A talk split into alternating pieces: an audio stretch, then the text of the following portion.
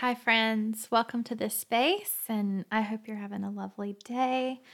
Uh, today, we are talking all about prayer, and um, we've just been kind of taking it back to the basics over the past couple weeks and getting to some core habits and setting our mind in a place of peace and on goodness um, so that we can take action to create the life that we want, right? And so I read um, on Instagram, I follow Commoners Communion, and it always stops me in my tracks. Um, and it's talking about prayer. And I wanted us to kind of talk about that basic thing about prayer. It's funny how I don't know, sometimes it just feels like things are clear and in the you know on the go and we're moving and and then sometimes it's like blank and our mind just feels a little bit wandering and like I don't know where I'm going and and that kind of thing. And I think that um it's in that place where we can just get really honest with God. And so this post it says um, that prayer to let prayer leap out from within you, driving up out of the human place where bones and muscles and unseen consciousness live naked and honest. Prayer isn't clever or neat or articulate. Prayer is guttural, honest, groaned, and lived. It's tense, risky, and often embarrasses with its frank desperation. Good prayer undoes the prayer, undoes the prayer. Its words shocking and surprising us as they skid out from the us we spend most our time hiding from and suppressing. It reveals us to us as much as it does us to God or God to us. It's all of it in a kind of beautiful, accidental mess. Uh, let's talk about prayer today. Hello, my wonderful friend. Welcome to freedom. Welcome to a space of belonging. This is the Ash and Ivy Show. My name is Riley, and I'm totally geeking out to be here with you. I am challenging you to know your identity, find God's voice in your story, and give your life as a gift to the world. You have a voice and a message that only you can give. So let's do the divine work and make God visible through our lives and be in awe of what life is all about. Yeah, so let's go back to that. Good prayer undoes the prayer. Its words shocking and surprising us. So much time is spent guarded, right? So much of our time is spent checking our words, making sure we're okay, saying the polite thing.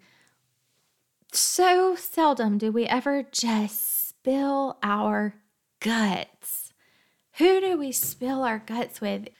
even when I'm talking with a friend or a spouse, I'm still checking my words and making sure that I'm polite or respectful or whatever. I mean, I'm honest, but it's not the same as when you just cry out in an honest spilling and an honest desperation, you know?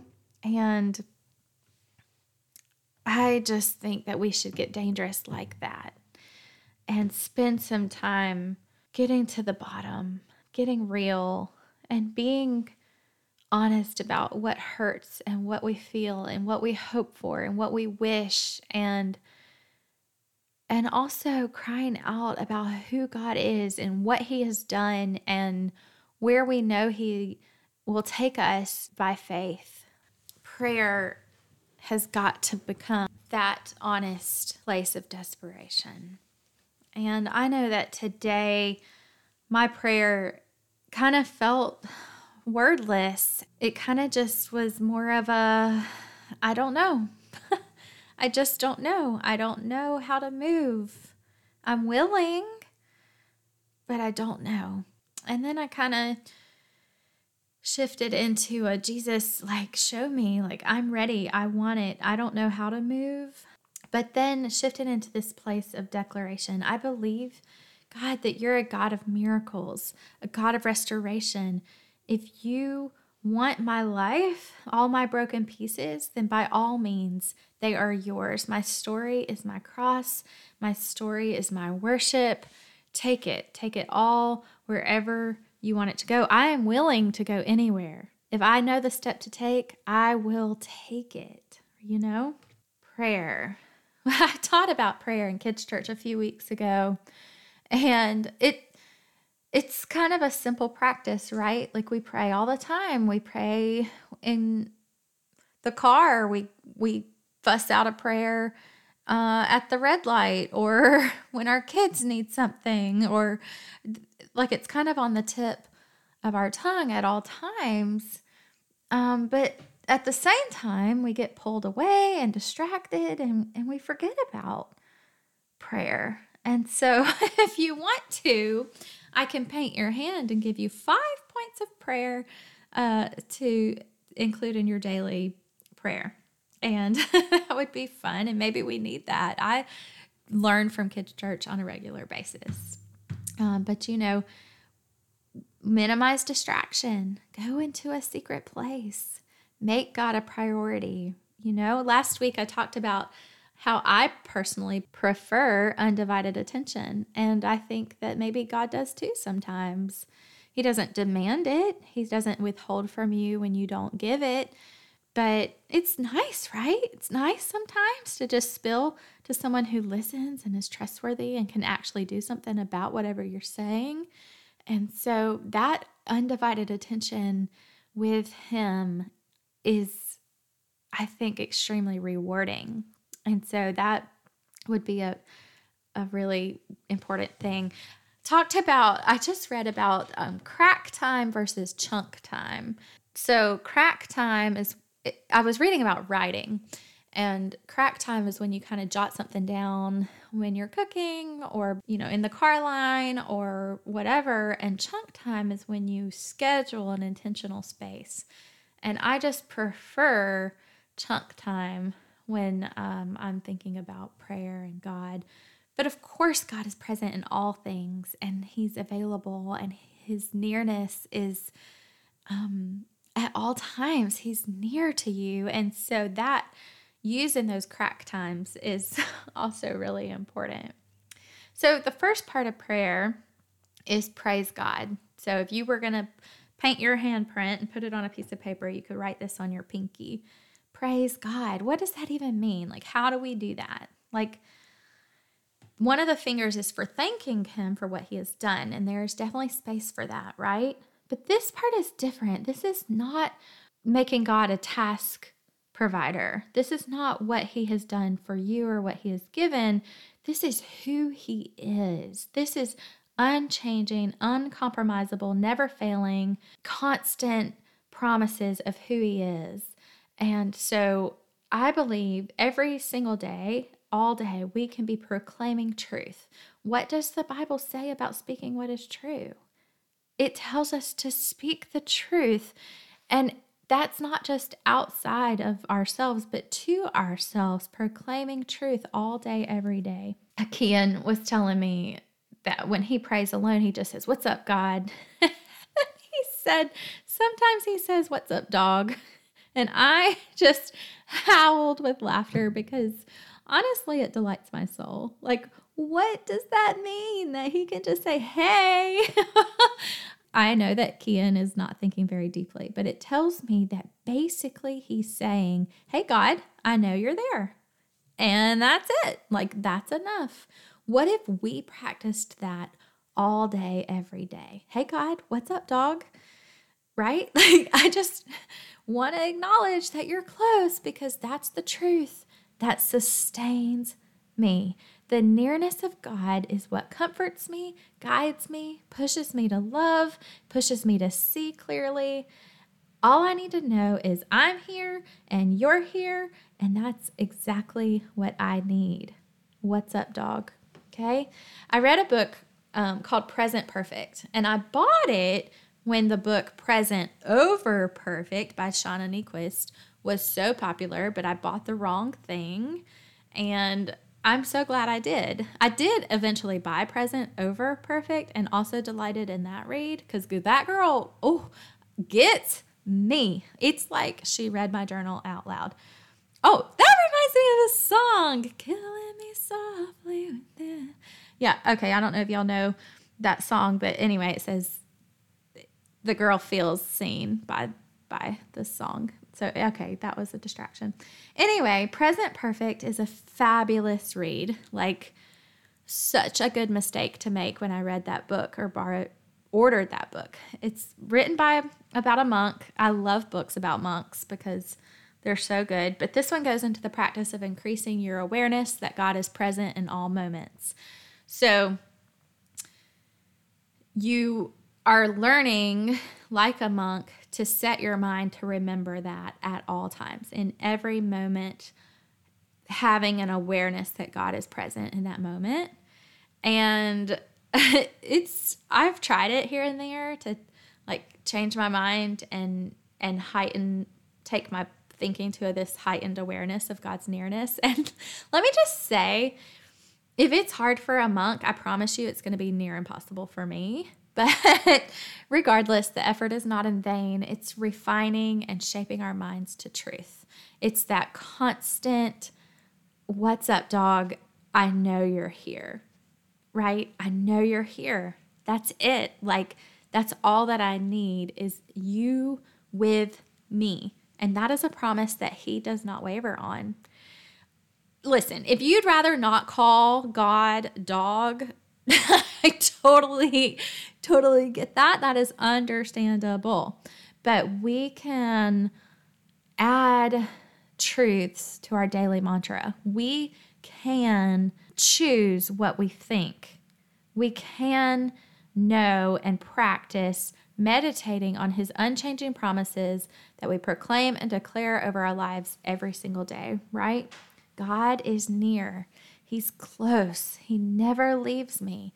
God is good. He loves me. God is for me. Things around me are happening for me, not against me, for me. Everything good and bad is for me. God is not disappointed in me. He came to rescue me and provide for me. He is a future for me. He is my help in time of need, right? So, what do you believe about God? That's what you put in this place of declaring what is true. Declaring what is true. Okay? My goal is not actually to go through a handprint and tell you five ways to pray, but just for your curiosity, uh, the pointer finger is confess, or I think I started with pinky, so I guess we'll go backwards. The next finger is confess your sins confess your sins. And I have learned that there's so much power in this. There's so much power in being able to recognize your area of need. We need God. We need Him. We need a Savior. And just like I talked about, I can't be a savior for my kids. I cannot rescue them. I cannot fix everything. I cannot control. I cannot create peace by fixing things. I cannot create any the life that I want on my own and with striving. It comes through an honest confession. And so again, we're coming back to that place in prayer where we're just so honest. And there's just a freedom that breaks into your life. There's just chains that fall off of you when you're able to say, you know what? This sucks. I'm bad at this. I need help with this. I need a friend. And make space for that. The, the confession is making space for the new. The confession is saying, I can't control this and I can't make it better, but I know who can. And it just opens up something, it cracks the shell, and it allows space in your heart and in your mind for something else, for joy, for help, for wisdom, for forgiveness. And so confession is just so, so important. And honestly, you know, sometimes we build things up in our minds as really, really big. But when we confess them, Josh and I, I know I told you this recently that we went to dinner and we talked about our marital some wisdom. What what wisdom have we learned in through our marriage and what have we been able to give to other couples? And one of them is confession. Like I don't have to hide or guard my heart or be something that I that I can't be.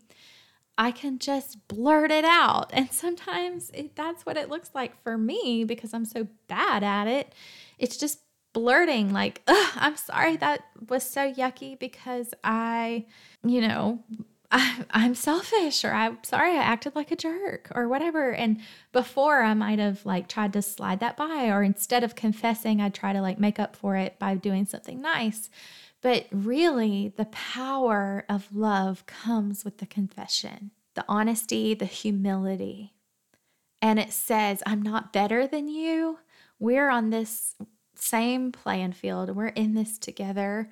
And it it brings this element of humanity and it allows space for love to seep in, for light to wrap that weakness up and use it because that's God's promise is to use our weakness and to be our strength.